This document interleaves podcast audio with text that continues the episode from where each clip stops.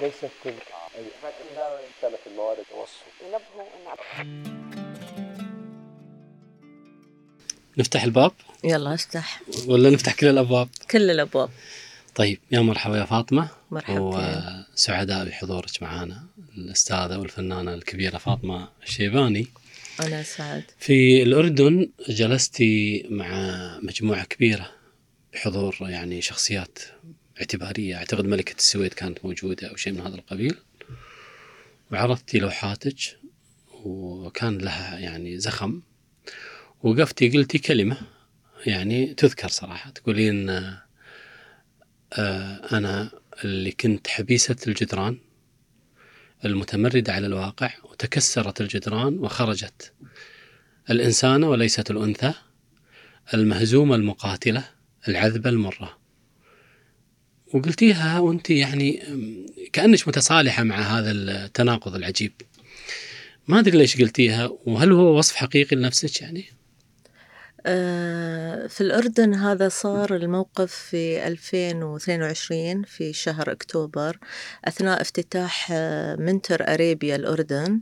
وهو عبارة عن آه، مشروع خيري يقام آه، من خلال منتر أريبيا لدعم آه، لدعم الأطفال عالميا برعاية من الأمير تركي بن طلال آل سعود العزيز الملك سمو الأمير تركي بن طلال ومعه أيضا الملكة السويد الملكة سيلفيا. وافتتحوا الفرع الثالث لهم أيضا مع الملكة رانيا بتشريف منها في الأردن آه، رانيا الحسين. فكان الافتتاح من خلال عرض إن اخ- اختاروا اختاروني أنا كفنانة خليجية اختاروا مني عمل للتبرع لهذا المشروع الخيري. فأثناء آه، الأوكشن اللي صار أو المزاد اللي صار المزاد العلني لقيت هذه الكلمة على أساس تعريفي كفنانة. مم. فلما عرفت نفسي إني أنا عبارة عن حالة تشكيلية مثل ما تفضلت آه، تشكيلية متمردة على المعهود المتكدس لدينا اللي كانت حبيسة جدران الواقع لسنوات عديدة. فتمردت على هذه الحالة وتصدعت وأدت لولادة هذه الإنسانة.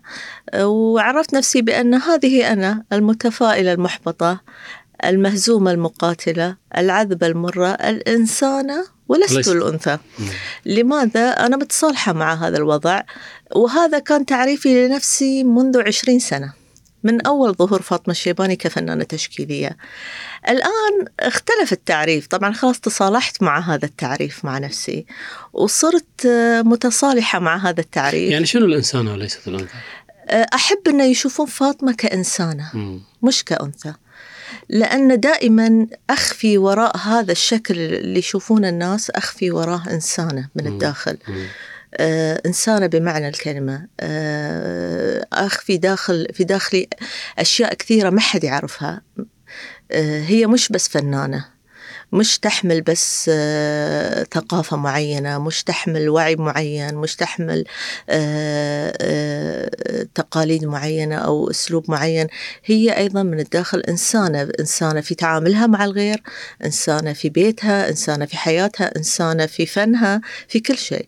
فأنا أحب أن يتعاملون معي كإنسانة مش بس أنثى. يعني أكره أن حد ينظر لي كأنثى فقط. نعم. الحين أرى نفسي أن امرأة يحكم عربتها حصانين. حصانين. حصانين. ممكن القلب والعقل.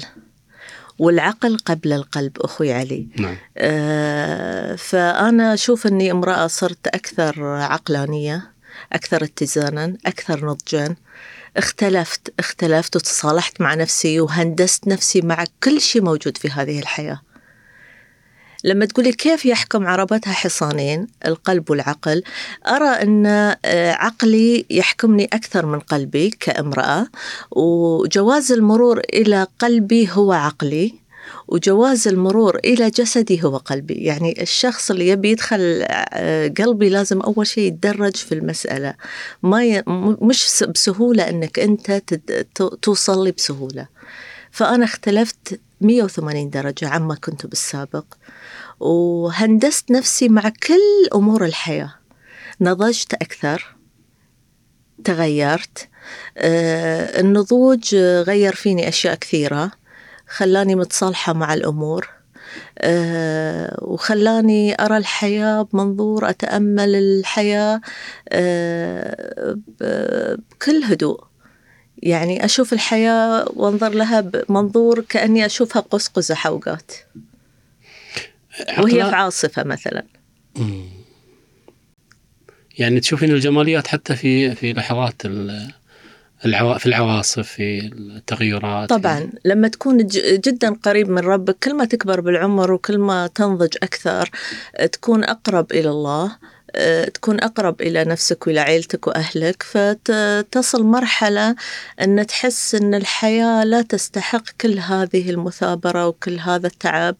وكل هذا ال- ال- الإيموشن اللي يسمونه ال- التعب النفسي. فتتصالح مع نفسك تتصالح مع حتى أوقات تتصالح مع خدوشك اللي في في جلدك أو في حياتك أو آه، لأن هاي دليل خبرتك في الحياة لما يكون فيك خدش على جلدك أو خدش في قل- قلبك أو خدش في حياتك تتصالح معه فتتغير نظرتك للحياة. بعد 2000 بعد 2003 2006 أنا كنت آه، أكتب زاوية في جريدة الرأي. صفحة اسمها شغب. وأنت تكتبين أيضا زاوية في جريدة الرأي الكويتية. وكنت حقيقة تكتبين بعض المقالات اللي مفاجئة. يعني أنا ما أنسى أنه مقال لك عن آه، تأييدك للزواج الثاني. أنه من حق الرجل إنه يتزوج وليش أنت يا المرأة تحتجين على الزواج الثاني وليش إنه في بعض النساء ترضى من خيان ترضى من زوجها الخيانة ولا ترضى الزواج الثاني. يعني هذا فكر أعتقد إنه الآن يعني شبه انتهى من من المجتمع مثل هذا الرأي وأعتقد إنه يعني آه، يسبب لك عاصفة من الهجوم من قبل بنات جنسك. طبعا إيه آه هذا كان في عام 2006 أو لا زلت 2005 متمسكة في الراي ولا تغير؟ شوف آه، بالنسبة لي أنا كنت آه، في ذيك الفترة كان عندي عمود اسمه ثقب إبرة على ما أظن ظل هو تقريبا ثلاث ثلاث سنوات مع في جريدة الرأي لما كان معاك في الرأي آه، كانت المقالة اسمها دعوة لاستدراج ظهور الثعابين من جحورها. كنت أقصد من دعوة لاستدراج ظهور الثعابين من جحورها أن الثعبان يجي يلدغني وأنا أشوفه أفضل من أنه يلدغني من وراي وأنا ما أدري عنه. بس للأمانة أنا كنت مع تعدد الزوجات في حالة واحدة. أنت لو قريت المقالة كنت أقصد منها آه، أن إحنا كثير كنا نعيش ديكورات زوجية في تلك الآونة آه، عكس هذه الفترة. أنا أتكلم من 15 سنة سابقة. كان عبارة عن يسمونه زواج صالونات أو زواج عائلي أو family organize باللغة الإنجليزية. أنه يعني أن الزواج كان عبارة آه، الرجل لا يجد نفسه مع المرأة التي يريدها أو المرأة لا تجد نفسها. فالرجل يبحث عن امرأة أخرى. فكنت أقصد أن ليش آه، إذا هو يمتلك القدرة المادية والشجاعة لمواجهة المجتمع يبي يتزوج يتزوج. ولكن الذي لا يملك هذون العنصرين الشجاعة والقدرة المادية لا يتزوج. الآن تغيرت وجهة نظري لأن أنا أشوف الآن تغير المجتمع تغير آه، الاختيارات يعني تغير حتى الجيل تغير الحياة تغيرت الناس تغيروا. أشوف أن آه، الجيل الجديد متصالح أكثر. عكس جيلنا عكس الجيل السابق.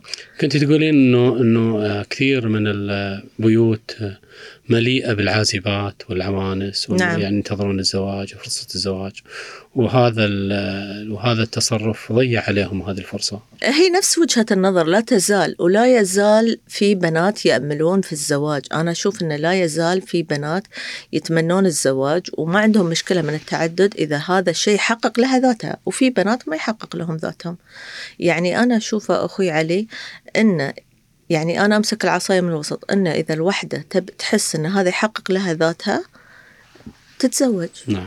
وتك... والرجل إذا يقدر يواجه يعني قصدك انه كل حالة لها وضع لها خاص. إيه لكل حالة بس إحنا. ما نرفض المسلمة هذه. ما أرفضها لأن نعم. هذا في الدين هي نعم. مسلم فيها وفي نعم. المجتمع مسلم فيها بس إذا جات علي أنا ممكن ترفضينها. أنا لي أنا ممكن أرفضها لأني امرأة غيورة يعني. ما ما أظن إني أقدر أرضى على نفسي إن مثلا أنا أتزوج نعم. شخص متزوج أو شيء. ممكن هاي صع- بس صعب. أعتقد إنه كل مرة غيورة يعني. ما يعني هذا كل مو مرة لازم غيورة بس يختلف من امرأة لأخرى. أو أنا مش غيورة أني أغار من أنا مثل العمل الفني أخوي علي. آه، مثل اللوحة. أنا أحب أن تحط اللوحة لما تأخذها ما تقطها بالستور. أنا مثل العمل الفني اللوحة تحطني قدام تحطني تحطني تدلعني تحط علي إضاءة تسلط علي الضوء تغنجني على قولة اللبنانيين آه، تشوفني تتفرج علي آه، ما تحطني تابلو بس مجرد للفرجة. نعم. لازم تهتم فيني. فما أظن أني راح أقبل أني أكون زوجة ثانية أو زوجة ثالثة أو زو يعني طيب. صعب عندي هالموضوع. طيب يعني العقلانية اللي أنت تتكلمين عنها والجنون اللي يفترض الفن كيف يجتمعون؟ خاصة إن أنت أم، يعني آه، تقدمين تجارب فيها كثير من الجنون والمفاجآت يعني مثل آه، لما حطيتي إنسان داخل بالون على أنه جنين وأصبح عرض مسرحي تحول. ما أدري من وين تجيبين الأفكار هذه صراحة يعني يعني وراح نتكلم عنها يعني أفكار مفاجئه أنا ما شفتها عند فنانين آخرين. فكيف يجتمع العقل والجنون في هذا في هذه الحالة؟ يعني هل فاطمة الشيباني تنفصل عن هذا الواقع إلى إلى عالم آخر حتى تحقق هذه ال... ولا اعطيني أعطيني الفكرة. شوف المبدع دائما عنده. آه، المبدع إذا ما عنده هذه الوش أو الف... ال- الفصلة؟ الفصلة هذه ما يصير مبدع والدليل إحنا نشوفها في قصايد مساعد الرشيدي نشوفها عند سليمان المانع نشوفها عند آه، فهد عافد نشوفها عند الشعراء عند المبدعين عند أوشو لما يكتب عند آه، هن- هنري ميلر- عند بيكاسو في لوحاته آه، لما كيف مارسيل دوشامب كيف اعترض على ال- البرجوازية وراح حط على الجوكندا شنب وحط لها لحية على أساس أنه يعترض أنه آه، الحركة الدادية لما طلعت مدارس الدادية ال- الفنان لازم يمر بها ولا هو ما يسمى مبدع أو فنان. هاي الفرق بين الفنان المبدع والفنان المثقف والموسوعي. نعم. يعني الفنان اللي ما عنده الفضول أو ما عنده الفكرة هذه الفصلة ما, ي... ما... ما مستحيل يكون فنان. مم. هل المجتمع يقدر هذه الفصلة؟ يعني يتعامل معها يعني آه يتعامل مع الفنان أقول لك سالفة بس أطول سؤالي. أنا قاعد مرة مع بدر عند محسن. ويسولف له عن إنه أنت لازم تتعامل مع الفنان في خصوصه هو مزاجي في مواعيده. صح. وكنا نوعده وأحيانا ما نلقاه على الموعد وكذا ومش عارف إيش. فقال أنت حتى ضرب مثال في غازي القصيبي. قال لو رحت لغازي القصيبي في موعد ولقيته قالوا لك في اجتماع انتظر نص ساعة. لأنه هو وزير. تقدر هذا الشيء؟ قلت لا أقدر. قال ليش؟ لأنه في اختصاصه. طيب أنت لازم تقدر اختصاصي. أنا عندي مزاجية الفنان. هذا اختصاصي. فلازم تتعامل معها. صحيح. صحيح أنا أتفق معك. وصار لي نفس الموقف معاه. يعني كان عندي موعد مع الأمير بدر بن عبد المحسن. وكنا خلاص أن أنا في اليوم الفلاني الساعة أربعة العصر راح أقابله. اتصل فيني تليفون. فاطمة أنا مقرب مرشح. ما أقدر أقابلك آه، خلاص زين. اعتذر إي فاعتذر مني فاطمة ناجل الموعد ليوم ثاني فأنا أعرف مزاجية الفنان أعرف مم. الفنان أو المبدع أو فهو تمر بالفصلات هذه للفنان لأن آه، هذا يسمونه أخوي علي نوع من العبقرية ترى كيف؟ عبقرية. أوشو أوشو آه، الكاتب أوشو فصلها بنوع من العبقرية في الإبداع هذه لما تفصل عند الفنان. يعني أنا لما جيت وحطيت البالونة آه، كيف إن حطيت بالونة؟ كنت أمثل فيها فاطمة الشيباني في هذا الوقت من الزمن. إحنا نتكلم بال 2004 و2005 سولفينا عن المعرض هذاك. يعني إيه، أعطينا تفاصيل؟ هاي عبارة عن سينوغرافيا فنية مسرحية في مهرجان الدوحة الثقافي. كان أيامها ما في متاحف ما كان عندنا أي سنة؟ آه، 2004 كان 2004 في أيام مهرجان الدوحة الثقافي وكان أيامها عدد الفنانين القطريين معدود على الأصابع. آه، وما معروفين يعني كثير كان عددنا جدا قليل لا يتعدى 25 30 فنان.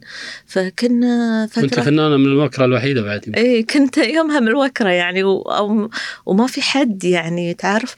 ف وتطلع فكرة كذا مجنونة سينوغرافيا فنية مسرحية تدخل فيها عدة وسائط من خلال الضوء والصوت والصورة والحركة. شنو سويتي بالضبط يعني؟ أعطينا الفكرة. دخلت فيها مجموعة قصائد للأمير آه، سمو الأمير بدر بن عبد المحسن و... ومعاه قصايدي. أنا لأني كنت أكتب الشعر قبل. و... ومعاه أيضا قصيدة لنزار قباني. و...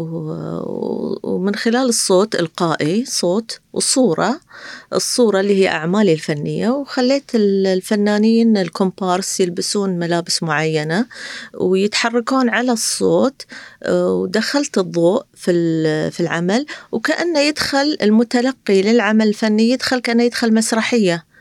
كمسرحة لوحة سينوغرافيا فنية مسرحية دخلت فيها عدة وسائط. اللي هي أو مسرحة اللوحة. مسرحة اللوحة عدة وسائط فيها الصوت والصورة والحركة. والحمد لله يعني ياخذ من الوقت عشر دقائق كأنه نوع من يسمونه الفن المفاهيمي. دخل فيه عدة وسائط ويسمونه باللغة الإنجليزية conceptual art.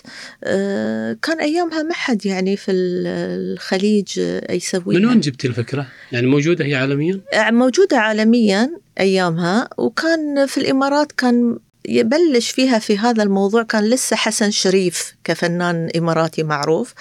آه، فبس ما حد دخل الشعر أو دخل الأمور هذه. آه، فهو نوع من الفن المفاهيمي. فلما دخلت آه، مثل مارينا أبروموفيتش كانت هي فنانة صربية تقوم بمثل هالأمور. آه، ودخلت الجس جسم الفنان فيها وبس بطريقة أن ت- تساير المجتمع. فأنا يعني أصبح الإنسان هذا اللي أنت لو أنت كانه لوحة أصلا كأنه لوحة وشايل التابلوهات أو اللوحات حقتي نفس الشيء ويتحرك على صوت ال- الشعر ومع الإضاءة وكأنه يشوف مسرحية هو ما قاعد يشوف لوحة نعم. يشوف آه، عمل فني. كيف وجد دخلت المتلقي في العمل. كيف كيف كان الصدى لل... الصدى طبعا الكل كان مستغرب شنو هالإحساس إن أنا دخلتهم في إحساس فاطمة الشيباني لما تسافر مع اللوحة إلى اللاوعي إلى اللامعقول إلى عالمها الخاص. كان هذا أنا كنت أبي أوصل المتلقي إلى هذا الشعور إن أنتوا ادخلوا إلى عالمي الخاص وحسوا فيني لما أنا كيف أرسم وكيف لما أنا أتألم وكيف لما أكون سعيدة. وكيف لما أحلم وكيف لما أمتطي صهوة اللامعقول وأسافر إلى البعد الرابع لأني سميته البعد الرابع هذا هو البعد الرابع آه، اللي أنا أعيشه. فالحمد لله فاز بالمركز الأول وبعدين انتقل على منو اللي فوزه؟ فوزوا لجنة محايدة من متحف كونست بألمانيا آه، جات لجنة من ألمانيا في المتحف وخذ المركز الأول على جميع الفنانين طيب فاطمة ال- الآن الفرق بين أنت كتبتي الشعر وعملتي اللوحة اعطينا الفرق يعني هل هذا ما يحقق لك الجنون الكافي الشعر مثلا تل- تلقينا في اللوحة أكثر ولا؟ شوف أنت أكيد عارف أنت التاريخ حقي وعارف أن أنا كنت أكتب شعر وكنت أكتب في فواصل قبل صحيح. يعني أيام آه، رحمة الله عليه طلال الرشيد. فالشعر كان يحقق لي بعض ال- الجنون ولكن الشعر كنت أكتب باسم مستعار. آه، والشعر كان يحسسني بنوع من الألم. الرسم يجعلني أنتشي كأني عندليب طائر. إيش معنى عندليب؟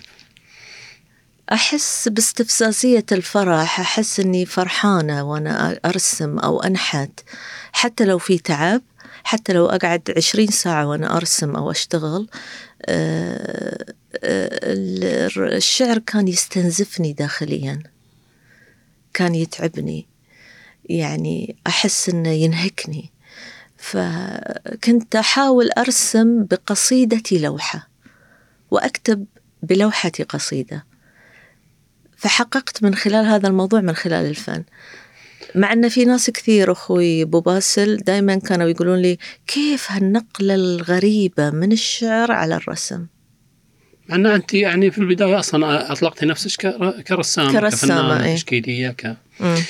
آه زين يعني أنت معاناة المجتمع إنه في البداية خاصة في البدايات وفي إحنا مجتمعنا اللي يعني ما يحب كثير ظهور المرأة. آه كان عندك عقبات في هذا الموضوع؟ بلا شك أكيد. من جهات في البداية أكيد لأن كنت في مجتمع ذكوري كنا في البدايات. يعني صعب أن مرأة صغيرة تطلع في مجتمع ذكوري أنها تحاول تثبت نفسها أنها أنها أنها في هذا المجال. هو المحاربة ما تجيك من الذكور فقط تجيك حتى من الإناث من بنات جنسك ترى. يعني ولكن للأمانة كانت العوق العقبات جدا آه، بسيطة بالنسبة لي أنا. كانت مش متعبة الحمد لله من المسؤولين. أو من اللي موجودين على الساحة كانت الحمد لله سهلة. وكنت دائما عندي إيمان برب العالمين أن دائما هاي العقبات هي آه، أحطها من أجل أن أنا أتسلقها. في بيت شعر ترى جميل للأمير بدر بن عبد المحسن يقول ألا يا الله كان اللي مضالي يشبه المجهول تيسر لي عدوا ما عليه أشباه مظنوني. غدا يشبهني بالساعة عبث بهالعقرب المشغول. أعد لي رحل بي؟ وإن وقفت بيرحل بدوني يعني أنا إذا توقفت في ذيك الفترة كان الوقت مشى وراح. وغيري وصل. فأنا حاولت إيش أن مهما تألمت أو انجرحت وأنا في الطريق في هذه الرحلة اللي أنا كنت أمشي فيها أضمم جراحي بنفسي وأمشي وأكمل. فالعقبات كانت عقبات اجتماعية بسيطة أن ظهور المرأة كيف مرأة من بين الرجال كان أيامها مش سهل. بس الحمد لله بعد ال- آه، 1900 يعني بداية ظهور دولة قطر الحديثة الحمد لله تغيرت إيه تغيرت النظرة بتاتا. الحمد لله. طيب خلينا نفصل في حكاية أنه المرأة كيف من حقها تثبت نفسها. و... وبدون ما تتمرد على يعني ممكن تتمرد على المجتمع بس ما تتمرد على المسلمات. كيف؟ يعني هل أن المرأة لازم تكسر الحاجز وبالتالي تكسر النواميس تكسر القواعد تكسر ال- الأطر العامة الم- المتفق عليها؟ ولا ممكن تظل محافظة على كل هذه الأشياء اللي هي الفضائل ومع ذلك تقدر تثبت نفسها؟ ولا صعب؟ ما أدري يعني. لا أنا أتفق معك على النقطة الثانية. أنه؟ أن تمسك العصاية من الوسط. أنا من النساء اللي في البدايات مسكت العصاية من الوسط. يعني ما تبين تتمردين التمرد ما تمردت، على, إيه. على القيم؟ ما تمرت على القيم ولا تمرت على المجتمع ولا تمرت على عائلتي ولا على أهلي ولا على أهل بيئتي. تعرف إحنا من منطقة محافظة جدا كنا في البدايات. آه، عندنا ظهور المرأة كان جدا صعب في البداية. فحاولت بذكاء المرأة. المرأة ترى ما في أذكى منها أخوي علي. المرأة اللي بغت تكون ذكية نعم. ما في أذكى منها. اللي بغى تعرف كيف تمسك العصاية من الوسط. وفي نساء للأسف يحاولون أن يوصلون بطريقة جدا سريعة. ليه أنا ما أحسبها بذكاء؟ أن أنا أحافظ على علاقتي الكويسة مع الجميع من البداية بس بطريقة أن أنا أمسك العصاية من الوسط. أعطيك مثال. معرضي في الإمارات العربية المتحدة في 2006 كانت أيامها يعني مين يتمنى أن معرض يجي رئيس آه، ولي عهد الدولة ويفتتحه وكذا؟ أنا ما حطيت ولا شيء بالإعلام. الشيخ محمد بن زايد أي. ما حطيت الإعلام. ما نشرتي؟ لا. ليش؟ محافظة على المجتمع عشان ما حد يقول امرأة وطالعة مع رجال وكذا. على أساس أن لا يزال المجتمع محافظ. نعم. متى بديت أنشر؟ بعدها بخمس ست سنين سبع سنين لما بدأ المجتمع شوي يتأقلم. نفس الشيء لما سويت معرضي بال... بكذا دولة. ما ح... ما ما أحط شيء كنت أحافظ على علاقتي الأسرية علاقتي مع أهلي علاقتي مع الموجودين لأن لا يزال المجتمع محافظ. فالمرأة تقدر. إذا كانت ذكية تقدر تحافظ على شعرة معاوية. والآن نسبة الذكاء آه، تشوفين أنها زينة ولا؟ في البنات إيه؟ آه، اشوفهم متسرعات يعني بعضهم إنه لا هي بعضهم يعني اللي هذول يطلعون إنه على أساس إنه تبي تثبت نفسها في كل شيء وأنت شايف وسائل التواصل الاجتماعي يعني مو هو الذكاء أيضا يعني ممكن يكون إيجابي ممكن يكون آه، ممكن يكون سلبي لأن مم. الإعلام سلاح ذو حدين. يعني كل واحد يقدر يطلع بالإعلام ويطلع ويسوي كل شيء كلنا نقدر نطلع بس أنت الذكاء أنت كيف تعرف توصل للمرحلة اللي أنت تبيها بطريقة جدا مدروسة وبطريقة مقننة وبطريقة صح؟ آه لما كنت في الإمارات رحتي معاهم باكستان في إطلاق الطيور صح؟ أي نعم. يعني هم كانت حالة غريبة يعني إنه مرة رايحة مع المجموعة أهل مقناص. كان يعني عادة كان يروح الشيخ محمد بن زايد أو بعض المسؤولين الكبار البواردي وغيره. ويطلقون طيور. هذه مبادرة الشيخ زايد كانت. فانت رافقتيهم في هذا. بس ما أدري كل كان شنو كان دورك. كنتي قناصة ولا؟ هذه المبادرة من 2003 أطلقها الشيخ زايد الله يرحمه. آه، اختاروني إن على أساس إن عندهم مشروع كانوا يبون يسوونه حق الحباري وحق الطيور وإنه يبون يشوفون أشوف الطيور عن قرب وأتعايش معهم على أساس إني أعمل لهم project عن الطيور وعن وعن ال- الص- الصقور وعن الطيور وعن الحباري وعن كذا. فأخذوني أول شيء على جزيرة بنياس. أخذوني على الريم. أخذوني على مركز الحبارة في سويحان. وروني كل هالأشياء. بعدين قالوا أطلاق الطيور. فرحت سنتين معاهم إطلاق الطيور. كأول آه، أمرأة تروح هذا المشروع. آه، أول مرة رحنا قلقت. آه، منطقة ما بين باكستان و... والصين آه، وثاني مرة رحنا شترال على ارتفاع 14 ألف آه، قدم. لها بهليكوبتر؟ آه، نطلع الله يسلمك بطائرات حربية تنزل وبعدين نطلع مرة ثانية بسيارات لحد ما نطلق هذا المشروع. يكون معنا وفد كامل يعني. فنتعايش مع الطيور لمدة ثلاثة أيام نشوفها ونطلقها ويحطون لها نوع من الستلايت على أساس أنه يطلقونها. فبعدها رجعنا لما رجعنا قال فاطمة يلا. الحين طلعي لنا فكرة. طيب. طلعت لهم فكرة اسمها البعد الخامس. سويت لهم فيديو عن هذا العمل اسمه البعد الخامس عن هذا المشروع آه، عمل فني. وأيضا عملت لهم جداريات عطوني مشروع أن آه، ظل هذا العمل تقريبا سنة أخذ مني بعد هذا المشروع آه، جداريات لهيئة البيئة. عندهم في أبو ظبي. عملت لهم جداريات من ال sandstone كلها عن الطيور وعن الحباري وعن آه، المها ال oryx أيضا خذوني لل oryx في آه، المها في أربد في الأردن في 2007 2008 تقريبا. فكان عبارة عن مشروع متكامل. هم خلوني أتعايش مع هذا الموضوع على أساس أن فاطمة نبيش تتعايشين معاهم عن قرب عشان وفادك هذا الموضوع؟ فادني كثير. مم. فادني كثير أعطاني نوع من الإلهام. الفنان آه، أخوي علي آه، لازم يعيش. يعني أنا كفنانة أحب أني أروح المكان أشوفه أتعايش معه ألمس يعني آه، تربته مثلا إذا مثلا حيوان أمسكه أشوفه. على أساس أني أعرف إيش هذا الشيء اللي أنا بقوم بالعمل الفني بسويه. أنا يعني قاعد أفكر إنه فاطمة الشيباني بدأت لوحات تشكيلية. بعدين فجأة لقيت يعني مرة شفت فيديو أنت كنتي في مصنع حداده نحت وتركبين فوق وتقصقصين وحديد وصوت مناشير. يعني هذا التحول ال- الغريب. الغريب والقوي يعني ما أدري يعني آه، هل هذا يعني بالفعل أنا لما أشوف النحت أشوف المحصلة شيء جميل بس أثناء الحمل يعني أحس إنه يعني خارج نطاق الفن ولا؟ ليش خارج نطاق الفن؟ حدادة عمل حدادة وتقطيع وصوت مناشير و... لأن هاي أنا من الطفولة كنت كذي الناس تستغرب أن فاطمة كيف إيش عرفها في الحدادة وفي ال... وش عرفها في هاي الأمور الرج... الرجولية أكثر. نعم. اللي ما يعرفون الناس آه، أخوي علي أن أنا من صغري كنت في مصنع طابوق. مع الوالد. مع الوالد. كان عنده مصنع؟ الوالد الله يرحمه كل أهل الوكرة ومنطقة لوكير والمنشاف هو من أوائل من سوى مصنع طابوق من السبعينات. نعم.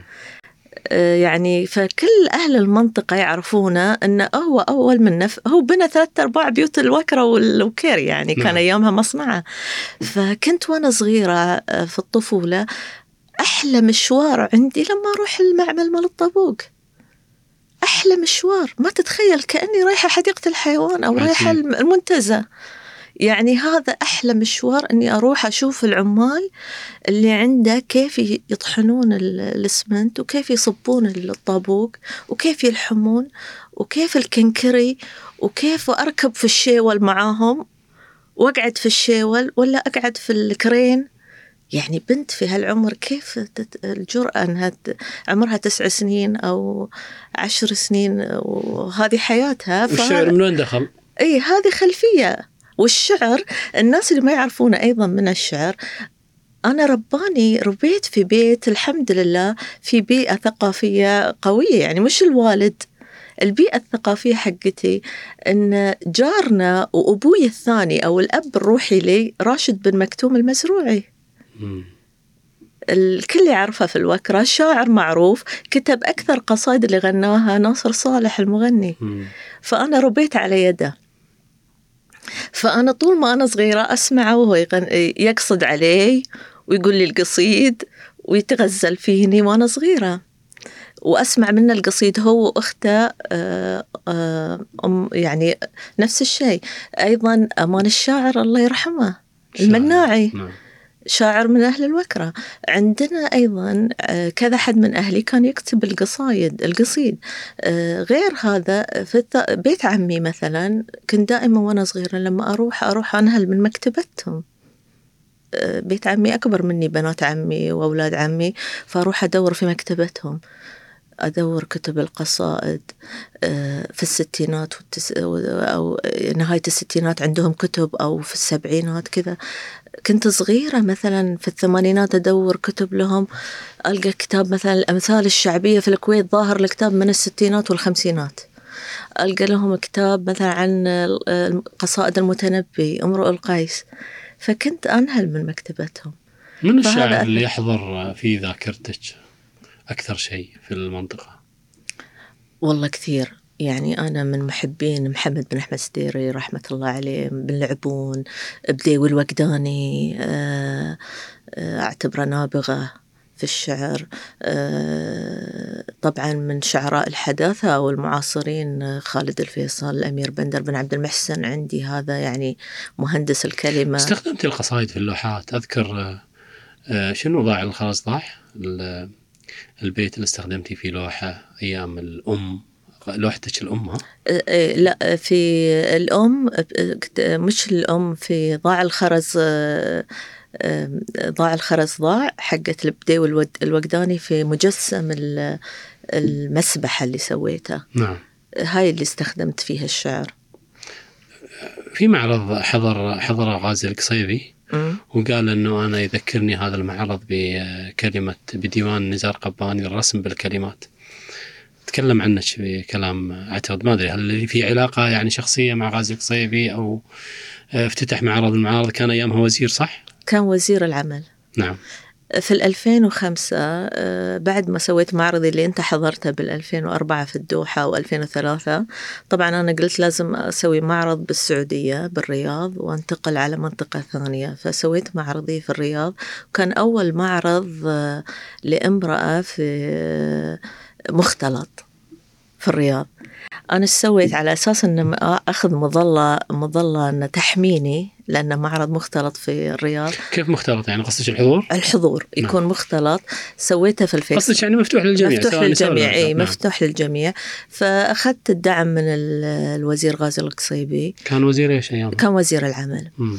آه، وتحت رعاية الأمير خالد الفيصل وللأمانة كان معرض جدا رائع آه، سويته بالفيصلية وكان الافتتاح آه، عالي المستوى الحمد لله. جاني كتاب شكر من سمو الأمير سلطان بن عبد العزيز جاني كتاب شكر من الجميع الحمد لله أيامها.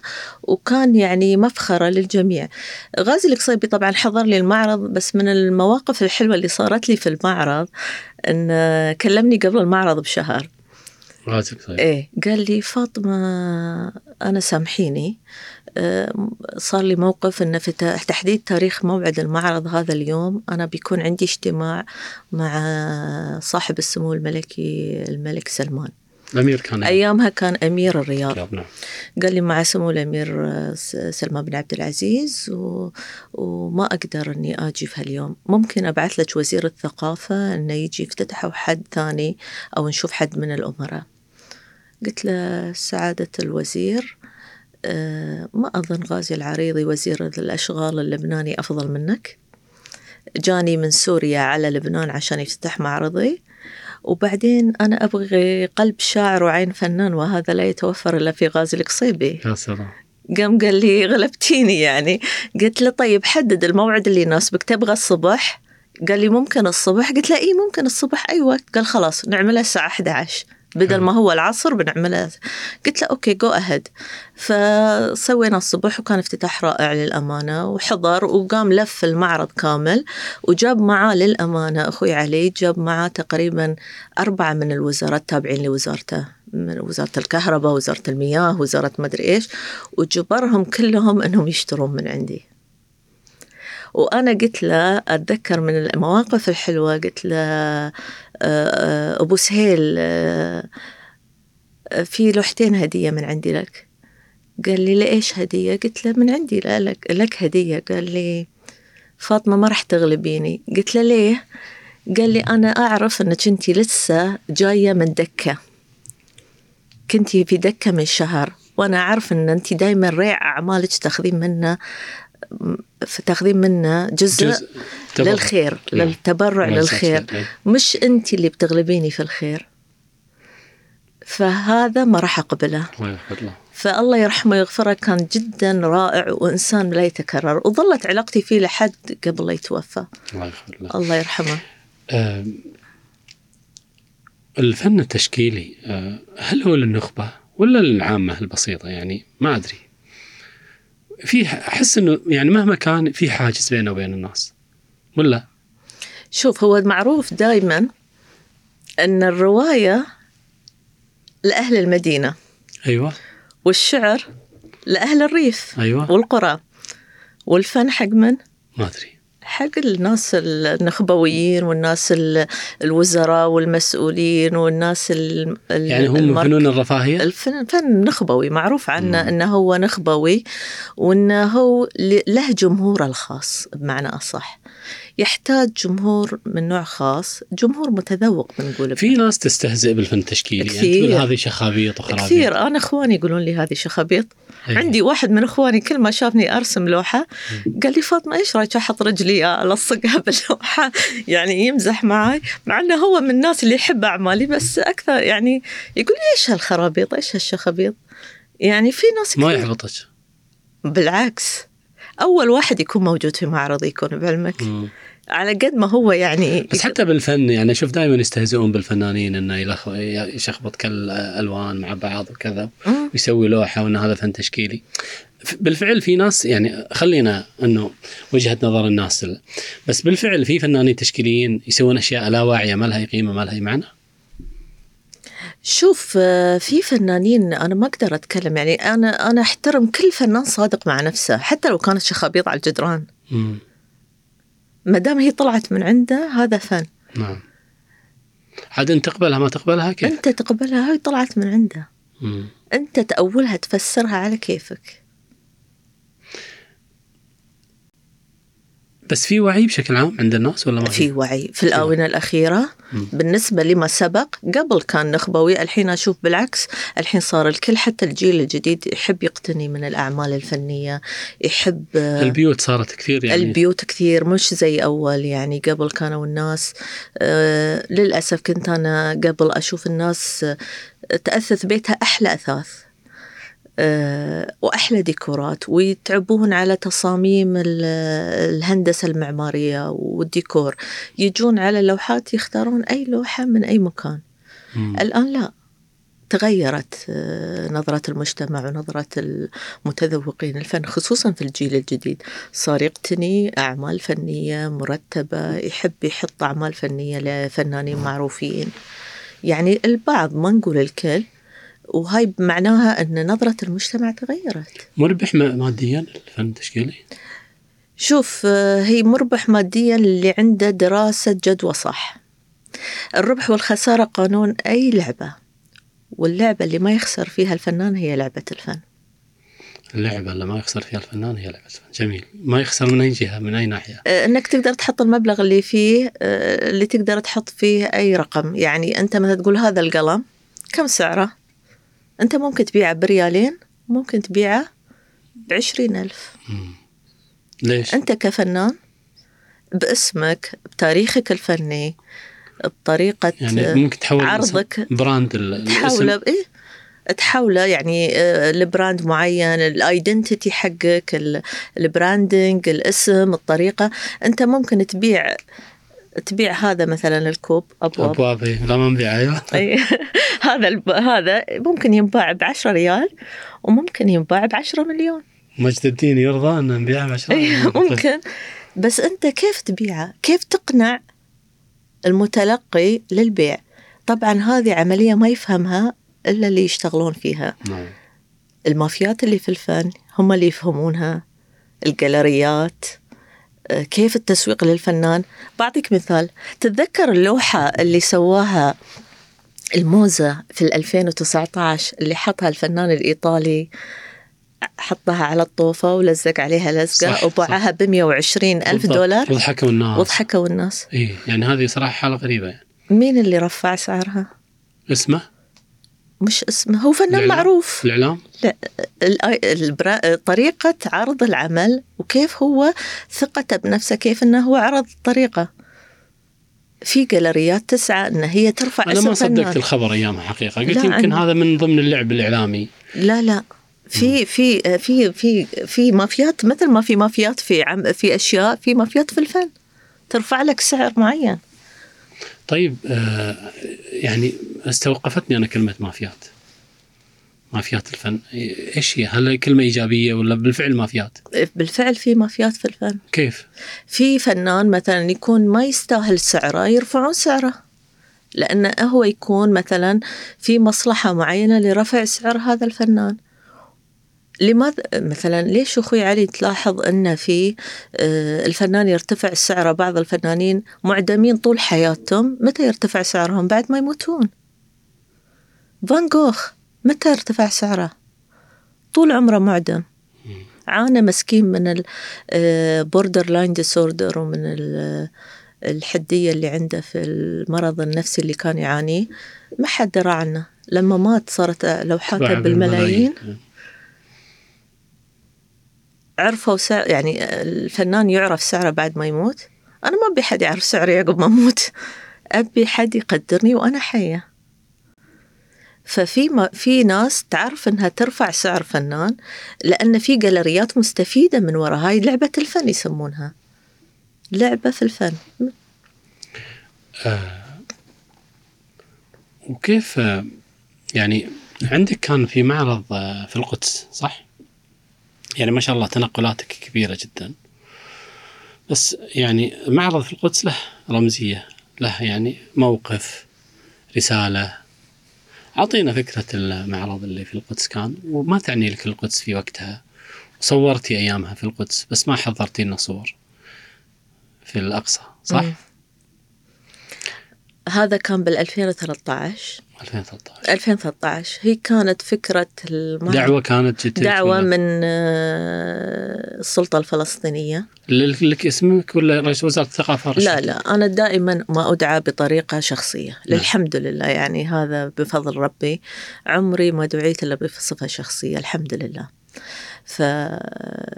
فدعيت بصفة شخصية. من؟ آه، من السلطة الفلسطينية آه، محمود عباس آه، لعمل معرض وزيرة الثقافة الفلسطينية سيهان برغوثي آه، آنذاك. دعوني لعمل معرض في بيت لحم في فلسطين. طبعا في الضفة مش في القدس. القدس لأنها تابعة نعم. الكيان. آه، ورتبنا لهذا المعرض الحمد لله. وكان المعرض الح... آه، سويته بال 2013 و آه، نقلت أعمالي هناك عن طريق الأردن وانتقلت معه وسويت المعرض و... والحمد لله وبعدها أيضا رسمت في- على جدار العزل الإسرائيلي مع طلاب جامعة الحكمة هناك طيب وتبرعتي تبرعتي في جزء من اللوحات صح ولا؟ إي عطيتهم إيه. حتى اللي في الأردن تبرعتي بقيمة اللوحة أغلى لوحة بيعت لك بكم؟ الأردن آه، الحمد لله العمل اللي تبرعت فيه في منتر أريبيا اللي كان بال 2022 آه، إن انباع عملي الحمد لله أكثر عمل انباع كمزاد الحمد لله كعمل فني إحنا نتكلم نعم بكم انباع؟ تقريبا ب 12 ألف دينار, دينار أردني أردني تبرعتي فيه لمن؟ لمنتر أريبيا وهذه تخدم آه،؟ الأطفال حول العالم ممتاز جدا. أسأل ربي يوفقك يا رب. يا رب وياك. وصرحتي في القدس العربي يوم يعني ما أدري إذا كان يومها ولا لا وقلتي فني ليس للعامة. صح ولا ما تذكرين؟ والله إذا مو- أشوف إذا أتذكر اللي أكلته أمس طيب okay. هل أنت فنك للعامة ولا مو للعامة الخاصة يعني للنخبه فني فني مش م... لا لا أنا فني للجميع. للجميع. للي يحترمه. للي يحترم فني. نعم. للي يحترم فاطمة الشيباني ويحترم فنها فنها أنا الآن أتمشى في الدوحة. مم. وأتذكر حقيقة يعني أشوف اسم آه، فاطمة الشيباني. مو موجود الاسم بس موجود الأعمال. يطرق آه، ذاكرتي اسم زها حديد. من كثر ما أشوف لك الله يرحم والديك والله إذا حطيتني في نفس مستواها هي أشوف ما شاء الله لوحك في كتارا موجود في أوريدو موجود في الوسيل موجود. عندك العاديات الخيل هذه وعندك البخنق والحب. دق الحب. دق الحب. وعندك البطولة. ما أدري من وين تجيبين أفكار وشوف تجين وبعدين أشوف تستخدمين التراث هنا. ما أدري إذا برا أيضا تستخدمين التراث ولا أنت ذكية تلعبين على الوتر اللي يعني قطر آه، ماشية فيه. شوف أنا يعني ممكن تسميني إن مثل سامي الجابر. كيف هو ذكي في اللعب في كرة القدم في مع الهلال؟ أنا نفس الطريقة بس بطريقة ذك يعني في احترافية. الفن. احترافية. في الفن. طبعا أمزح معاك بس بغيت أجيب لك مثال. آه، شوف آه، أنا لا أنا أستلهم التراث دائما في عملي. ليش استلهم التراث؟ يعني هذا اللي برزني من البدايات لما دخلت في مج... في أسلوب النحت وال... والمجسمات دخلت من خلال التراث لأن ما كان حد يستخدم التراث فحولت أن أح- أحول.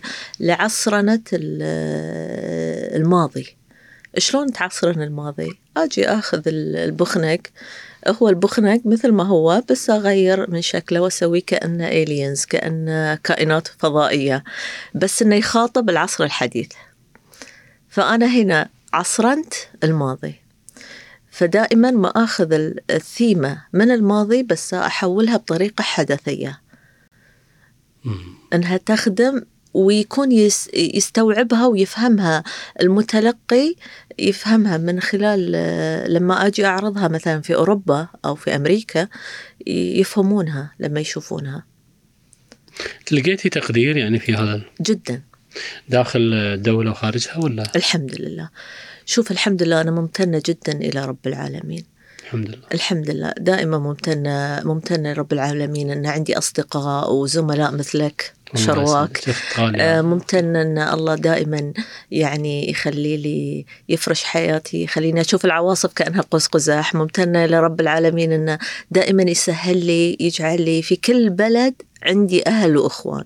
آه، وفي كل معرض آه، ألقى ناس داعمة. يعني حتى لما أروح مثلا نيويورك ولا أروح أوروبا ولا أروح برلين ممتنة لكل نجاح أنا أقوم فيه. كان عندك معرض في نيويورك في برلين في باريس. وأنا أشوف صراحة أنه الفنانين التشكيليين محظوظين في الحضور العالمي.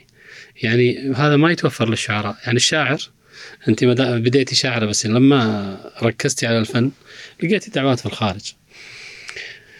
وخاصة أنه أوروبا كثير مهتمة بالفن وتعت يعني تحاول يعني تكاد توصلها إلى أنه كأنه عبادة. ودليل إنه موجود في كنايسهم وفي آه هذا هل يعطيك إلهام معين حضورك في الخارج في؟ طبعا وهاي السبب اللي خلاني أغترب كذا مرة. اغتربتي؟ إيه. كيف؟ يعني إني تركت آه، أو ابتعدت عن الوطن كذا مرة. ابتعدت على أساس إني أخذ نوع من الإلهام. لأن الفنان اللي ما عنده نوع من الإلهام ما ما عنده نوع من التجديد. لازم يكون عندك إلهام لازم يكون عندك تجارب. مع إنك درستي يعني من أوائل اللي درسوا في جامعة قطر آه، فن تشكيلي صح؟ أي. عفوا فن فن تربية فنية تربية. مدرسة تربية فنية. يعني أنا تخرجت فن... مدرسة تربية فنية ودرست في المدارس. درستي كم؟ 11 سنة تقريبا. تقريبا 11 سنة آه، درست آه، لين 2005 و2006 بعدين بصراحة يعني رحمة الله عليها وزيرة التربية والتعليم الشيخة المحمود كنت أخذ منها إجازات بلا راتب وكل ثلاثة شهور أجدد الإجازة. علشان المعارض؟ عشان أخذ معارض يعني جي معرضي بالرياض جي معرضي بالكويت جي معرضي بالإمارات جي معرضي بلبنان. فأنا أضطر إني آخذ إجازات كل ثلاثة شهور وأجددها. فكانوا وزارة التربية والتعليم مثل ما قلت لك الغيرة تجي من النساء. فكانوا النساء ليش فاطمة تاخذ إجازات؟ مع أن إجازات بلا راتب ياما طلبت بتفريغ الفنان. يعني مثل ما كنتوا تفرغون مثلا فنان مسرحي أو ممثل أو مغني فرغوني ما عندكم ما فنانين. فرغت تعبت. حاولت إني آخذ عن طريق وزارة الثقافة تفرغ أو إعارة أو كذا. نو no way. حاولت فعشان كذا أخذت إني أنا إجازة بلا راتب وكان جدا يعني تحدي مش مش سهل ترى أخوي علي ان وحدة تتنازل عن الراتب في سبيل حلم. في سبيل حلم. أه بس هذا الشيء الوحيد اللي قدرت أسويه على أساس إني أركز في عمل. أركز في عملي. مكلف ال- العمل اللي تسوينه؟ جدا كان مكلف. مكلف من صحتي مكلف من وقتي ماديا مكلف مكلف ماديا لأن أنت قاعد تؤمن بقدراتك. ما قاعد تؤمن بأي شيء. أنت اوريدي ما عندك انكم نعم. أنت تؤمن بشيء تشوفه قدام لمدة عشر سنين قدام. أنت ما بعدين أنا يعني تنازلت عن الوظيفة من خلال ان إيش؟ أنا أؤمن بحلمي. ترى مش سهل. بس كنت أتذكر دائما مقولة حق غازي القصيبي أن الفنان الموهوب أه، لازم أنه يؤمن بموهبته بمعنى كلامه وأنه أه، يؤمن بحلمه. التاريخ لا يتذكر إلا الموهوبين. كان يقول ما يتذكر وزير أو سفير أو مسؤول يتذكر الموهوبين والعباقرة. والدليل هو الآن أي. يتذكرونه ك... ك... كشاعر ككاتب كشاعر. وك... وككاتب. ما يتذكرونه وزير؟ صح كان دبلوماسي محنك وكان من أفضل الدبلوماسيين في لندن ولكن ما حد يتذكره إلا كشاعر وكدبل ككات يعني ككاتب. فكانت كلمته هذه جدا مؤثرة فيني وهاي اللي خلتني إن أنا تركت الوظيفة أو بمعنى أصح تنازلت عن الوظيفة وكان الكل ضدي. إن ليه يا فاطمة؟ آه انت ضد هذا الموضوع؟ آه إن ليه آه تركتي الوظيفة بس لأنك أنت أشوف شيء ما كان حد يشوفه وكان قرارك صحيح؟ صحيح مية بالمية للآن أنا لازلت كذا وحاولت مثل ما قلت لك حاولت بتفريغ أتفرغ الفنانين دائما يعني لا يجب إنك سواء يعني كتاب شعراء تفريغهم؟ إيه؟ للأمانة أي نعم لأن عددنا قليل إحنا في قطر يعني أنا أتكلم لك من 15 سنة سابقة. نعم. كان عددنا يعد على الأصابع وكان للأسف لدينا بعض المسؤولين. أنا ما أتكلم عن وزارة التربية والتعليم للأمانة كانوا في وزارة التربية والتعليم متعاونين معي. أتكلم عن وزارات الثانية. كان عندنا بعض المسؤولين ينتجون كل مبررات الموت. للفنان. للفنان أو المبدع. ما يفهمونك. فبالعكس كنت أطالب بالتفريغ لأن التفريغ إيش يسوي؟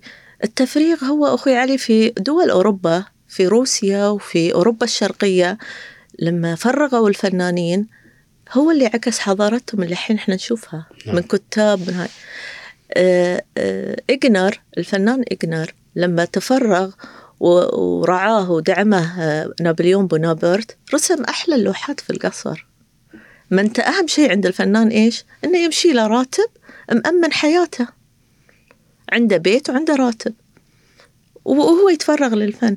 وهذا ما, يعم ما يقوم في عمله بعض الجاليريات هاي اللي ترد على موضوع المافيات. بعض الجاليريات إيش يسوون أخوي علي؟ شو يسوون؟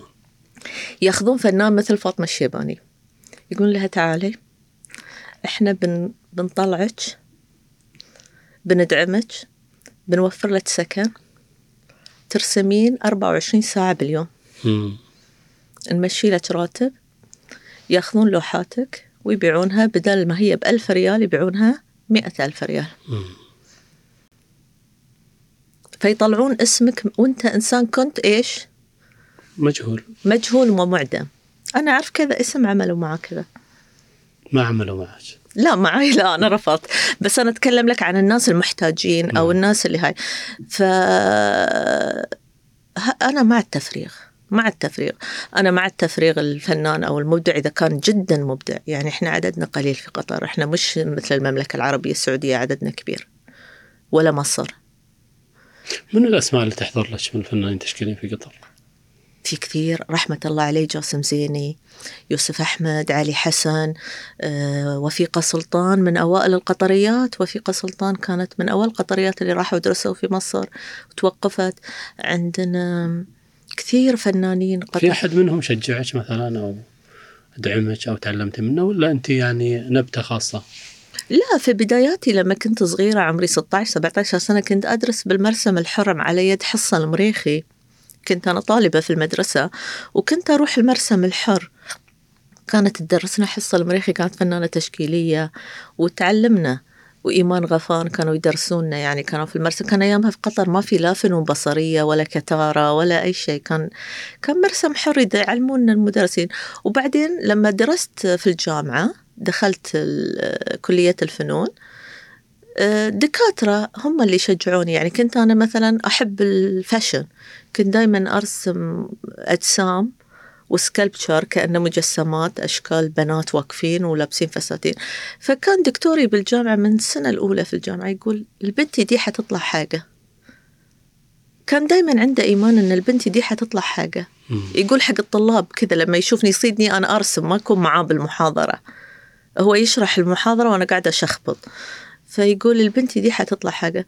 فلما تخرجت وصرت فنانة بعد عشرين سنة يعني بعد يعني من كذا سنة رحت له في مصر. هو عميد كلية الفنون في مصر الحين. فشافني في الجامعة قال أنا ما قلت لك حتطلعي حاجة. يعني فخور إنه هو كان عنده إيمان إن هاي البنت راح تطلع شيء شوفي أنت لا زلت تتذكرين كلمتها. إي فاضطريت إيش كثر إنه إيش كثر إنه بعض الكلمات الإيجابية تنزرع في النفس و... فمن ضمن كلامه كان يشوفني أنا صغيرة أرسم قدامه فيقول البنت هاي بتطلع شيء معين. فأنا لما رحت مصر قلت لازم أزور دكتوري اللي كان يقول لي إن البنت هذه بتطلع شيء الفرق ما بين قطر ذاك الوقت والآن يعني اللي ذكرتيه أنت اول المرسم الحر وإنه ما كان فيه والآن كتارة. هل يعني شجع؟ يعني الآن دور كتارة مثلا تشوفين إنه واضح وهل في إقبال على التعلم الفن بشكل خاص في المجتمع ولا ما تغير شيء؟ لا طبعا تغير 180 درجة كتارة الآن مشروع كتارة مشروع جدا جبار كيف اثره؟ يعني أعطيني آثاره الموجودة الآن على أرض الواقع. شوف كتارة من أول ما تؤسس وأنا أتذكر أنا كنت معاهم من أول تأسيسه من أول ما تأسس لما كان عبارة عن قطعة أرض وكان عندهم بورت كابن أيامها كان ما في موظفين كثار. كنت دايما أزورهم في مكاتبهم. كان عندهم توجه معين في كتارة وكنت حتى أخذ من عندهم السيديات وأعمل لهم محاضرات. يعني كان في في ال 2009 قبل لا يفتتحون كتارة كنت أخذ منهم سيديات أي معرض عندي في أي دولة في العالم أقول لهم أنا عندي محاضرة في هذه الدولة في لبنان أو في في فلسطين أو أي دولة أروح أقول لهم أنا عندي معرض أبي أتكلم عن كتارة. كمشروع ثقافي جبار راح يقام في قطر. فكتارة تعتبر مثل النورس أخوي علي. طائر النورس اللي يحتضن جميع من يجي قطر ويضمه بجناحه وينشر عليه ويفتح هذا الجناح ويخليه يسوي اللي يبي ويبدع. وللأمانة للأمانة ما يقوم به الدكتور خالد السليطي في الآونة الأخيرة في كتارة من إيجابيات لا تعد ولا تحصى. مثلا؟ لا تعد ولا تحصى سواء من معرض السيل سواء من معرض الخيل سواء من معارض فنية معارض ثقافية سواء مع آه، التبادل الثقافي مع جميع الدول الأخرى من سفارات من دبلوماسيين سواء آه، ما يقوم به من من دعم للفنانين. من دعم للمبدعين من دعم للشعراء. بالإضافة إلى إن المكان أصلا آه، مكان سياحي الآن يعني برافو إيه. يعني غير إنه مكان سياحي هو عبارة مشروع كتارة مشروع ثقافي صحيح. اقتصادي سياحي آه، ويدعم يعني توجه كتارة إنه في السنوات الأخيرة هو بيدعم نفسه من نفسه. نعم. يعني هو يصرف على نفسه. يصرف على نفسه. فهذا التوجه اللي قام فيه الشيخ جاسم مشكورا يعني. يعني عندهم توجه عندهم خطة طويلة المدى لهذا المشروع. هو مشروع جبار. وللأمانة الدكتور خالد السليطي قاعد يقوم بمش... بشيء لا يعني مأهول. حتى من ناحية دعم الفنانين وللأمانة أنا ك... كابنة قطرية أو كقطرية أروح كتارة أي شيء أطلب من كتارة لا يرد لي طلب. لقيت تشجيع منهم. للأمانة في كل شيء. يعني أنا ابنة كتارة أعتبر. ابنة هذا الحي. طيب ما دام كتارة وقلنا يعني شوف البناء الجميل اللي في كتارة والآن النهضة اللي اللي حصلت في قطر بنائيا يعني على الأقل. نشوف مجسمات العماير. أشكالها الفنية رائعة مبدعة يعني. صح. هل هذا يعني ذوق فنان؟ يعني أنت كفنانة كيف تنظري لها هذه؟ اللي في كتارة ولا وين؟ لا في في قطر بشكل عام. يعني تشوفين الأبراج وأشكالها الهندسية هل هذه يعني كمنظر جميل ولا ما ما يستفزك كفنانه؟ لا شوف بقول لك هذا توجه توجه سمو الأمير الوالد. أيوه. الله يطول بعمره. آمين. هذا من لما أنا كنت مع أشغال في 2006 لما طرحت لهم مشروع أن كيف إحنا نجمل الأنفاق وال- والجسور كان توجه سمو الأمير الوالد أن أنا أبغي قطر يكون فيها نوع من عدم التلوث البصري في البنايات وفي جمالية ال- المباني. نعم. أيضا كان عنده توجه جدا رائع. اللي ما حد يعرفه عن سمو الأمير الوالد توجه رائع أنه لازم تخلون المنطقة هذه كلها أبراج المنطقة الثانية تكون كيف؟ كلها منبسطة عشان ما يصير نوع من اللي إيش أن كل المنطقة تكون كلها أبراج. يعني منطقة تريح فيها العين. يعني. اي منطقة تريح فيها العين ومنطقة فيها كذا. إلى جانب أن في المباني اللي في كتارة لا تنسى أن سمو الشيخ آه، جاسم في كتارة هو فنان. صحيح. فنان. مثقف و... فنان ومثقف وللأمانة أنا أقول لك هو م... هو يعرف يختار. يعني واحد إذا بيجيب لك لورانزو كوين بيحط لك أعمال لورانزو كوين في كتارة أنت تعرف العمل اللي في اللي ماسك الكرة اللي عند المسرح؟ هذا لورانزو كوين فنان آه، أسباني ولد أنطوني كوين اللي إيه. سوى هاي. ف آه، هو يعرف إيش يختار. يعني آه، عندهم توجه معين إن إحنا نحارب الأمية البصرية والتلوث البصري. في تلوث بصري بالمنطقة تشوفين ولا؟ قبل إيه مم. قبل عندنا يعني ما نتكلم عن قطر مثلا بشكل عام يعني طبعا عندنا في الدول العربية عندنا مم. تلوث بصري والدليل أنت تشوفه في بعض الدول العربية بدون ذكر أسماء مم. آه، التلوث البصري تلاقيه حتى في ال- ال signboard حقت ال- ال- المحلات قبل كنت تشوف ال signboard يعني أنا كان عندي توجه قبل كنت أقول للبلدية في 2006 و2005 ليش ال signboard أو الارمه حقت المحلات تشوفها مثلا؟ آه هذا لون وهذا لون وهاي غير وهاي غير وواحد أصفر وواحد أخضر. فلازم توحد. نعم. لازم وتلاقي واحد آه، فتغيرت شنو. أكثر شيء يشدك في البلد؟ يعني يعني أعطينا بنظرة الفنان. في قطر يعني ولا في أي بلد؟ لا في أي بلد تروحين له. يعني تكلمنا عن التلوث البصري. الفنانين اللي يتكلمون عن التلوث السمعي إحنا نتكلم معاك بالتلوث البصري. يعني أنت الآن تشوفين تقولين هذا تلوث بصري وهذا شيء يعني حلو آه، مبهج بصريا. اللي يشدك في البلد شنو؟ يعني هل هو مثلا آه، اللوحات أشكال العماير آه، البلكونات الورد شنو اللي اللي يشدك. الرائحة. الرائحه كيف؟ في دول مثل النساء. أيوه. تجذبك من رائحتها. مم.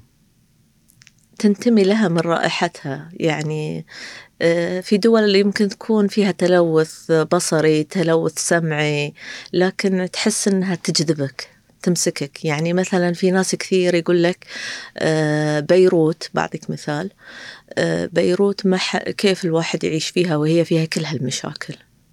مشاكل السياسية ومشاكل الكهرباء ومشاكل الاقتصادية وكذا. ولكن بقول لك بيت شعر حق محمود درويش يقول بيروت نجمتنا الوحيدة بيروت خيمتنا الوحيدة. وأنت من الناس اللي عشتي في بيروت وأنا فترات طويلة. فترة ما طويلة. تستغنين عن بيروت. اي فبيروت أنا أشوفها مو بس رائحتها تجذبني مثلا. تجذبني فيها إن بيروت أحسها مثل شهرزاد اللي تقول حق شهريار كل يوم قصة وكل يوم تخبي عليه قصة جديدة وأسرار. فكل يوم عندها قصة جديدة فتجذبني مثل المرأة المرأة الغامضة اللي كل يوم أبى أشوف فيها شيء جديد. فما يهمني شكل البلد إذا خضرة يمكن صحراء تعجبني. كفنانة أنا أتكلم عني أنا ما تجذبني البلد إذا فيها مثلا والله وسائل تواصل اجتماعي فيها إنترنت ما فيها إنترنت تجذبني البلد بانتمائي لها وبانصهاري مع أرضها. و يعني الآن هذا الحديث الجميل عن بيروت بالذات. وأنت كنت يعني حاض- حاضرة في أحداث مفصلية منها الانفجار اللي صار في في المينا صح؟ إي نعم. وحتى صورتيه اعتقد ومع ذلك جلستي كانوا يطلعون الناس يعني يعني سواء قطر ولا اي دوله أخرى تطلع مواطنينها بس أنت ظليتي جالسه ظليت. ليش؟ ظليت لأن أنا عايشة في بيروت. طبعا كلموني السفارة وقالوا لي فاطمة أنت بخير؟ الحمد لله بخير. قالوا لي يلا خلاص شلي شلايلك واطلعي طيب. قلت لهم أنا مش طالعة. أنا جالسة. قالوا okay يومين واطلعي. طبعا أنا ما طلعت ظليت صلحت البيت وقعدت. البيت تأثر؟ البيت تأثر طبعا. الحلو أخوي علي أن الناس تو الانفجار صاير ساعتين مر على الانفجار. آه، الناس مذهولة من اللي صار. أنا أكلم العمال شوف أنا كيف امرأة عملية. أكلم حق الحديد والألمنيوم والزجاج. بسرعة تعال صلح لي الألمنيوم والزجاج. ما هو المثل اللبناني شو يقول لك؟ يقول؟ اشتري على صوت المدفع وبيع على صوت الناي. عجيب. فهذا هو الذكاء. لأن- رخيص ها؟ إي يكون رخيص لأن الناس إيش؟ بعد يومين بيزيد السعر. نعم. فأنا الناس مذهولة مع الإعلام ومع التلفزيونات. أنا على طول كلمت آه، المسؤولين عن هذا الموضوع. انه تعالوا صلحوا لي ال- الألمنيوم والزجاج البيت متكسر. آه، في ظرف يوم أو يومين يعني بعد الانفجار أنا البيت خالص بسعر الرخيص لدرجة أن السفارة فاطمة كيف أنت خلصتي وإحنا ما إحنا صار لنا شهر ما خلصنا بيوتنا يعني. فبعد ما خلصت بشهر بيومين بديت حسيت أن أن أنا لازم أساعد المتضررين. فجلست على أساس أساعد المتضررين من هذه النكبة. فبدينا نساعد كل مع الصليب الأحمر في لبنان ومع السفارة الكويتية مشكورين. مع زوجة السفير الكويتي كنت أنا وهي دائما نقوم بمشاريع خيرية هناك من كان أيامها السفير؟ آه، عبد العال المطوع نعم. وزوجته السيدة رشا المطوع فكنا دائما أنا وهي نقوم. بعمل مساعدات في ذيك الفترة وظليت معاها تقريبا ظليت شهرين وقمت بترميم العديد من البيوت اللي تضررت في الجميزة ومار مخايل وكذا وبعدين جو الهلال الأحمر القطري أيضا قمنا وساعدنا معاهم مع الهلال الأحمر القطري أيضا بالعديد من المساعدات لين مر تقريبا ثلاث شهور بعد الانفجار بعدها رحت رجعت الدوحة شنو اعطتك بيروت؟ الحرية مثل ما تقول جوليا بطرس شو تقول؟ أنا بتنفس حرية فتتنفسين حرية في بيروت. نعم الحرية مهمة للإنسان. طبعا طيب يعني شنو اللي تفقدينه خارج بيروت؟ الحرية إيش يعني بالضبط؟ طبعا مش الحرية بمفهومها اللي الناس يفهمون أن واحد يبي يطلع يبي يدور يبي يتمشى يقزدر على قولة اللبنانيين لا لا لا الحرية الحرية الفكرية الحرية العقلية الحرية أنك تقعد مع كتاب ومثقفين تنهل منهم الثقافات الحرية أنك أنت ت- تنفض عن نفسك غبار ال ال الأشياء البالية عندنا في المجتمع مثل ال- ال- ال show off والأشياء اللي ما لها داعي في الحياة. في بيروت أنا ما أشعر فيها في هالأشياء. أكو- show off هذه خلينا نتوقف. اي هذه الأشياء اوقات لما أحس أخوي علي إن أنا أبي أبتعد عن قهوة النميمة وال show off والأمور هذه ألقاها مع نفسي في بيروت. طيب إحنا يعني بدينا في حديث عن النساء. إذا تذكرين وحكاية المرأة المتمردة والمرأة المهادنة والمرأة الملتزمة. الآن ال- النساء ومرض المظاهر الموجود المستشري كيف تنظر له فاطمه؟ يعني خاصة في الخليج أعتقد يعني يعني يمكن ما يكون في لبنان كثرة في الخليج الحين. والله في في لبنان ترى. موجود. في موجود طبقية موجودة في كل دول مش بس في الخليج. نعم. بسبب وسائل التواصل وهذا الجهاز اللي دخل بيتنا في كل مكان. أثر. أثر كثير أثر على الحياة لدرجة أنه أثر على عقول الشباب وال... والناس أن الواحد صارت حياته في جهاز وصاروا الناس يشوف كل واحد وين مسافر وين رايح وصار من الكماليات إنك أنت لازم في الصيف تروح كان ونيس وسانتروبي مثل ما يروح غيرك اللي يشوفه على هذا الجهاز في سناب شات أو إنستغرام أو كذا. ف هنا أتذكر أول أبهاتنا الله يذكرهم بالخير والله يرحم أبهاتنا جميع. كان عندنا أحلى متعة. كانوا أبهاتنا الأول يسافرون هم أوروبا ويروحون لندن ويصيفون بالثلاث أربع شهور وإحنا يودونا يقطونا السعودية ولا الإمارات. وعندنا السعودية والإمارات هذه يعني يعني إحنا رايحين باريس. أنا أتكلم لك في من أربعين سنة خمسين سنة قبل. فالحين الجيل هذا ما تقدر تلعب عليه وتوديه مثل ما كانوا أبهاتنا يسوون فينا. صحيح. فإحنا يسمونا جيل الطيبين اللي ينقص عليه. فالحين هذا ال show off اللي صار مو بس في مجتمعنا صار حتى في المجتمعات اللي حتى بيروت تشوفها. مو بس في مجتمعنا. أثرت كثير. أثرت على المجتمع إذا هو بس بيقعد يطالع غيره. بتأثر على الجميع يعني أنت بتشوفها تأثر على الحياة تأثر على حتى على علاقتك بالشريك. علاقة ال- الأب بأسرته علاقة الأم بعيالها علاقة يعني أنا أشوف بعض الأمهات يقولون لي فاطمة عيالنا يقولون نبي نصير فاشينيستا. عجيب. من كثر ما يشوفون ال fashionistaات أنهم يدخلون يعني فلوس.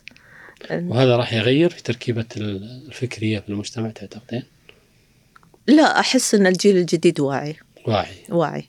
الجيل الجديد آه، رغم إنه قاعد يشوف كل شيء ومنفتح مثقف لأن الجيل الجديد قاعدين يشتغلون عليه الدولة أنه جيل واعي. أنا أشوفها بالعكس. جيل جيل يتقن ثلاث لغات أو أربع لغات. للأمانة أنت لاحظ في الجيل الجديد. آه، جيل آه، مثقف واعي متعلم. الناس الآن صارت مخيفة فاطمة ولا ولا للحين الدنيا بخير. والحين عندنا بخير؟ حلو. للحين الدنيا بخير. أنا أشوف. ولكنها القلوب يا علي إذا صفت رأت كما قال عمر بن الخطاب لعلي. مم. جميل. عندك رسالة معينة؟ يعني تؤمنين فيها؟ تبين توصلينها؟ في الفن ولا في إيش؟ سواء في الفن ولا في حياتك يعني. أعطينا يعني رسالتي في الفن أتمنى أن أشوف عملي في كل مكان. مم. في قلب كل إنسان وهذا بعيد ولا قريب؟ أتمنى يكون قريب لأني ناوية أعتزل يعني تتزوج ناوية أعتزل أكيد ما راح أظل يعني؟ ما يعني هم عندنا الفنان ما يعتزل بس حلو إنك تغادر المكان وإنت في قمة أوجك و... ومجدك يتعب أيضا ولا؟ يتعب بس حلو إنك. تغادر المكان وإنت كبير بس مو لازم تعملي لنا كتاب يضم التجربة وحديثك عن ال... يعني لحد الآن أنت ما أصدرتي كتاب إي نعم. أنا مقلة للأمانة مقلة في أشياء كثيرة فهذا ما أنا أفكر فيه إن شاء الله. يمكن في الآونة الجاية إن شاء الله. طيب الفنان الآن يعني المبتدئ اللي يحب الفن كيف يتلمس الخطوات؟ يعني كفن تشكيلي ولا أي فن بشكل عام ولا نحت ولا يعني أعطينا خريطة طريق للنجاح. للموهوب أو للفنان؟ للموهوب نعم. طبعا شوف ممكن عندك النجاح طبعا في الممارسة نفسها الفن وفي تسويقها مم. شوف الموهوب آه، أنت تبي مع التسويق ولا بدون تسويق؟ التسويق يعني نحتاج حمد الهاجري أو رمزان النعيمي. آه، الله يذكرهم بالخير. آه، بالنسبة للموهوب طبعا الموهبة غير عن الفنان. الموهوب غير مو بكل حرفي أو آه، رسام يعني نعتبره فنان. أيوة كيف؟ هل كل شاعر شاعر؟ لا يعني ممكن. كل روائي روائي؟ ما تقدر تقارن كل كاتب كاتب. نعم, نعم. فنفس الشيء بالنسبة للفنان. الفنان أنا أعتبر الفنان آه، في فرق بين الفنان وبين الحرفي أو بين الفنان الموهوب في فنان موسوعي فنان مثقف. الفنان المثقف هو اللي برا ال- الإطار هذا كله. الحر... الفنان الموهوب اللي هو اللي يعرف يرسم يعرف يقلد يعرف يعمل كل شيء هو عنده موهبة من رب العالمين وبالممارسة والفن أساسا 99% ممارسة. مثل لما أنت تكون حرفي قاعد تسوي هاي الشيء الحرفي يصنع يعني يعمل هذا المجسم يشتغل عليه آه، قالب الطين يشتغل عليه يشتغل عليه مرة مرتين ثلاثة خلاص هو كمله. فنفس الشيء. الفنان الموسوعي أو الفنان المثقف عنده فضول. الفضول هو اللي يخليه مختلف. شلون الخطة التسويقية؟ اختيار الوقت التوقيت المكان آه، متى متى تشتغل متى ما تشتغل متى تعمل على كذا متى ما عندك خطة معينة. طبعا أنواع الفنون مثل ما قلنا الفن التشكيلي لا كذا شكل. الفن التشكيلي سواء رسم نحت تصوير آه، فوتوغراف آه، عمارة. الفن التشكيلي يحوي كل أنواع الفنون. أنت إيش تتخصص؟ أنت تحس نفسك في وين؟ في أي مجال؟ يأثر على العمارة أيضا يعني له دور في العمارة. طبعا. ما هو ممكن تكون أنت نحات ومعماري في نفس الوقت. مم. فهو نفس الشيء. شلون أنت تسوق حق نفسك؟ أنت تختار التوقيت المناسب للتسويق. أغلب الفنانين مشكلتهم أن هم ما يعرفون يسوقون حق نفسهم. ما يعرفون. لا أبدا. الفنان دائما نادر ما تجد فنان يعرف يسوق حق نفسه أو تجد فنان يعرف يتكلم. ودبلوماسي. إيه أو متحدث. يعني ممكن يكون فنان وجميل ومبدع بس مو قادر يعبر عن هذا الفن. يعبر عن فنه باللوحة. فقط. فقط. لكن ما يقدر يتكلم. أه، بس في فنانين مبدعين. أمثال مثل بعطيك مين؟ إيدي راما رئيس كان رئيس بلدية تيرانا في ألبانيا بعدين صار رئيس وزراء بعدين صار رئيس. ألبانيا. هو فنان تشكيلي. فنان تشكيلي صار من فنان تشكيلي صار رئيس دولة. بس عرف كيف يكون من فنان تشكيلي لها. وظل فنان تشكيلي؟ للحين يرسم. خالد الفيصل. فنان تشكيلي وشاعر وفي نفس الوقت ماسك منصب. في فنانين يقدرون يصيرون موسوعيين يقدرون يصيرون آه، كذا شيء في شيء واحد. وفي فنانين لا يقدر ما يقدرون يكونون شيء واحد. آه منو الشاعر اللي تحسين إنه يعني إنه فنان تشكيلي من خلال قصائده أو فنان البدر. بدر عبد المحسن. بدر. كيف؟ قصايده كلها تحكي يعني قصايده هي الشعر الرسم بالكلمات كلها. مم. كانها لوحات ها؟ كانها لوحة تحبين هذا النمط من الشعر؟ فظيع. مم.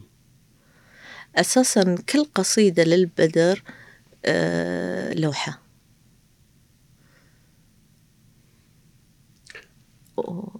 يعني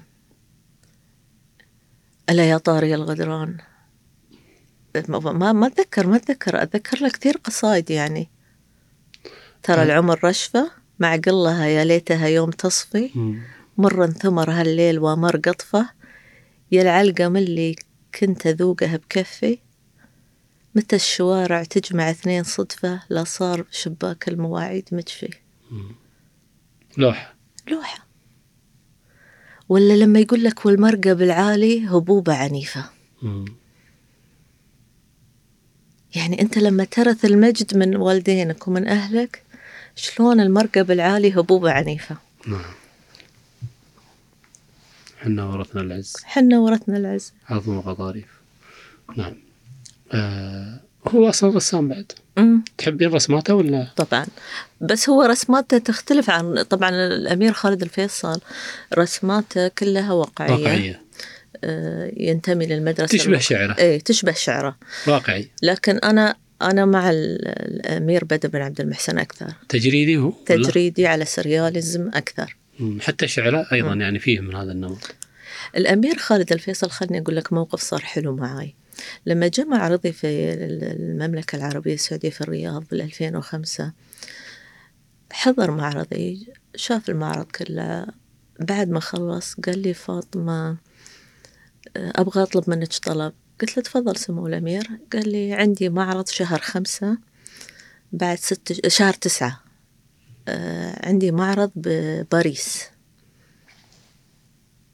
هذا المعرض في باريس أبغيك تشوفين اللوحات قبل لا تروح باريس. نظرته كذا علي قلت له سمو الأمير أنت تطلب مني أنا تلميذة عندك في الصف يعني أنا طالبة عندك. كيف تن... تن... قال لا لا لا أنت فنانة. أنت من جد فنانة. قام طلب من مدير أعماله قال له خذ فاطمة بكرة على المخزن بالمكتب وخلها تشوف أعمالي. وتعطينا راينها بالأعمال قبل لا تروح باريس. على اللي بينعرض في المعرض. وتقول لنا رايها على الثيم اللي بيتم عرضه. وبعدين فاطمة راح أقول لك حاجة بتكونين موجودة بالمعرض إن شاء الله تجي معرضي بباريس ولا؟ قلت له سمو الأمير. أنت جيتني من أبها على الرياض. ما تبيني أطير لك من الدوحة على باريس. أكيد أتشرف.